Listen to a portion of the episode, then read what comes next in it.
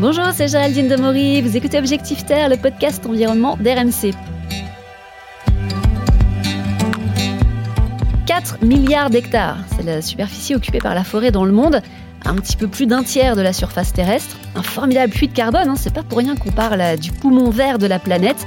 Ça en fait une de nos meilleures armes dans la lutte contre le dérèglement climatique. Euh, le problème, c'est que planter une forêt, ça prend du temps, et du temps, on n'en a plus vraiment. Objectif Terre, un podcast RMC avec Géraldine Demory. Bonjour Adrien Pagès. Bonjour. Alors vous êtes le cofondateur de Morpho. Morpho, sa mission principale, c'est de planter des forêts, pour faire très simple, hein, on va développer bien sûr.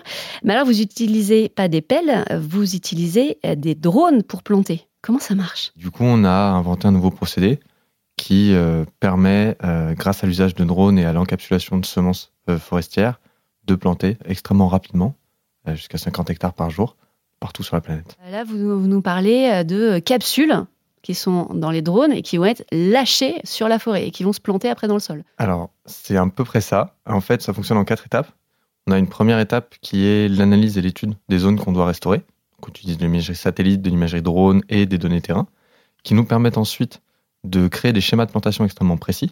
Donc en gros, on ne va pas planter les mêmes mix d'essence et la même densité euh, d'un mètre carré à un autre mètre carré. On a étudié toutes les semences, toutes les essences d'arbres qu'on vient planter pour développer de la connaissance et savoir lesquelles s'adaptent à quel type de sol, connaître les interactions entre les plantes, entre les plantes et les micro-organismes.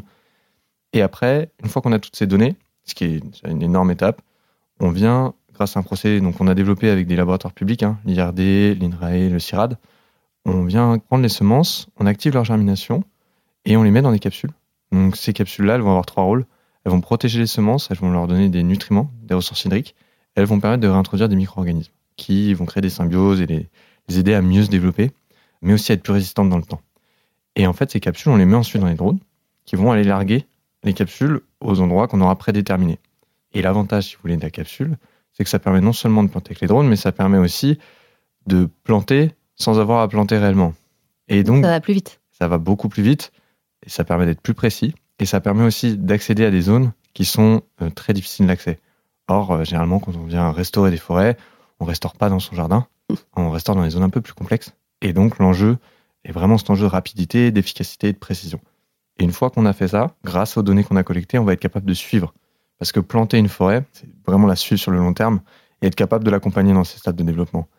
Et donc, on a toutes ces données-là et on va, grâce à, encore une fois, à la donnée drone, de la donnée satellite, euh, des données terrain, être capable de suivre très précisément la forêt, d'amener de la transparence et d'être capable de l'améliorer si nécessaire. Mais alors concrètement, euh, ces drones, ça marche comment? C'est des énormes drones ou euh, voilà, c'est des petites graines qui vont être disséminées partout? Comment ça marche? C'est comme des gros drones. Euh, si vous tendez les bras, ça fait à peu près la largeur d'un de, nos drones. Et en fait, ces drones-là, on va les charger en capsule. Donc on va avoir un gros réservoir dessus. On a des machines qui permettent de créer nos capsules de manière automatique. Et en fait, après, le drone part et il va planter, si vous voulez, alors ça varie selon le nombre de capsules qu'on va mettre et selon la, densité de plantation qu'on souhaite par hectare. Mais en fait, on plante en gros en moyenne 180 capsules par minute. Par exemple, un hectare de forêt tropicale, on va viser euh, une densité au moment de la plantation qui va avoisiner les 2000 plants, sachant qu'on ne plante pas que des arbres, hein, on plante tout type d'essence. Donc vous voyez que en fait, euh, un drone va aller planter 1, 2, 3 hectares, ça dépend, par vol. Par rapport à un humain, ça fait quelle rapidité en plus? Alors ça dépend du coup des terrains, parce qu'il y a plein de terrains où l'humain peut même pas aller. Des projets où euh, j'avais essayé d'y aller euh, à, pied, eh ben, je me suis retrouvé bien mal.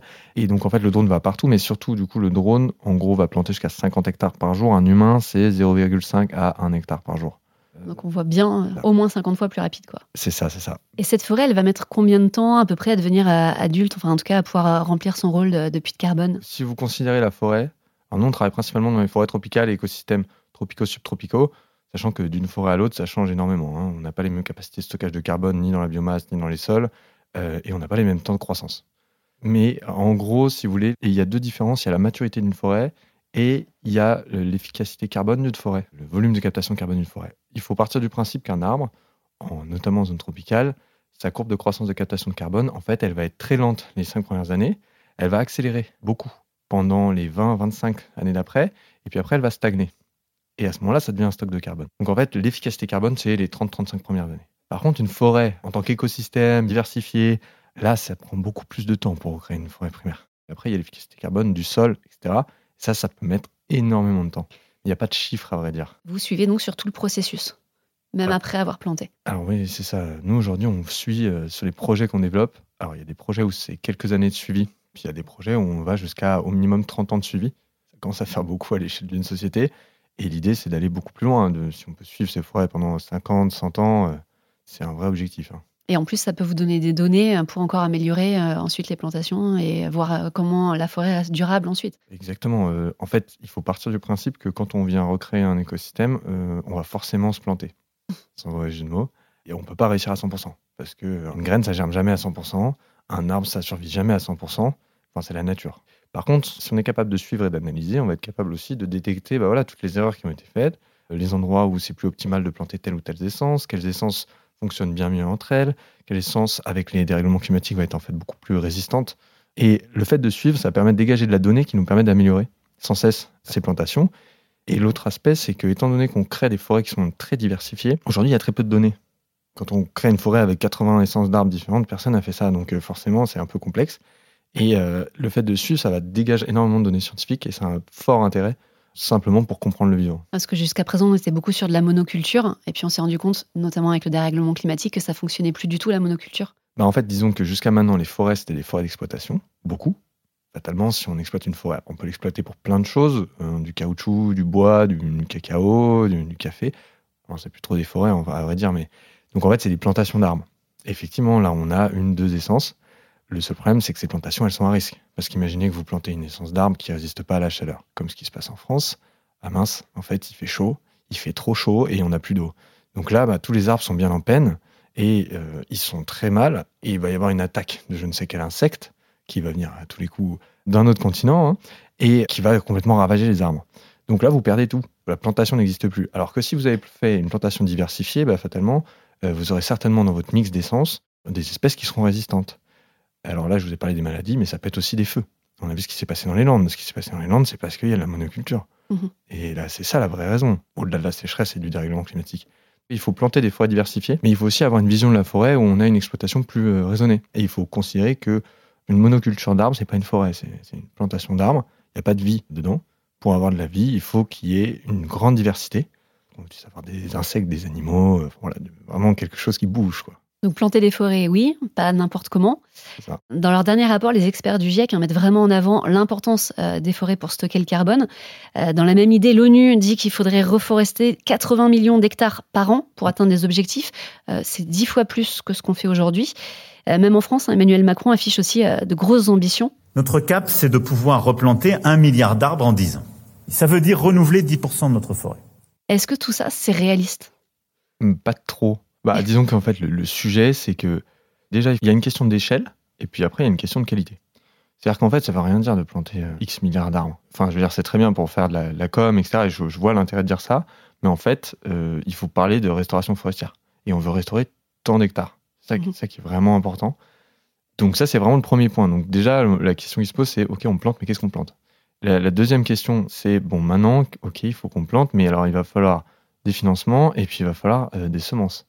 Et si on regarde la filière d'approvisionnement en semences un peu partout sur la planète, elle n'existe pas. Mais elle n'existe pas parce que euh, ça fait juste quelques années, hein, voire quelques mois, qu'on a réalisé qu'il fallait vraiment planter des arbres. Il fallait vraiment Mhm. planter des forêts. Et donc forcément, il faut s'organiser et puis il faut développer de la connaissance sur une grande diversité d'essences. Donc nous, c'est ce qu'on fait tous les jours. On travaille pour atteindre ces volumes-là. Mais 80 millions d'hectares, c'est absolument énorme. Et déjà, il va falloir énormément de, de soutien euh, à des boîtes comme nous, mais il va falloir aussi énormément d'autres boîtes comme nous. Mhm. Euh, parce que vraiment, c'est des gros objectifs. Mais par contre, c'est une vraie nécessité. Il faut restaurer les forêts parce que c'est vraiment des puits importants. Mais en fait, il y a tous les autres co-bénéfices qu'apportent les forêts. Les forêts, elles protègent nos côtes. Les forêts, elles sont la source de notre climat. Euh, les forêts, elles donnent de la nourriture. Elles permettent aussi de restaurer les ressources hydriques. Elles luttent contre l'érosion. Là où vous n'avez plus de forêt, il n'y a, plus grand-chose. hein. Il y a vraiment plus grand-chose. Donc c'est extrêmement important de restaurer nos forêts et de restaurer nos écosystèmes. Et bien au-delà du, du simple carbone. Donc, pour l'instant, on n'y est pas, pas du tout. On n'y est pas. Mais voilà, il faut tendre en tout cas vers ces objectifs-là. quoi. Je vous propose, Adrien, un petit portrait chinois express. Alors dites-moi, si vous étiez une forêt, quelle forêt seriez-vous? Bah, forêt tropicale euh, humide.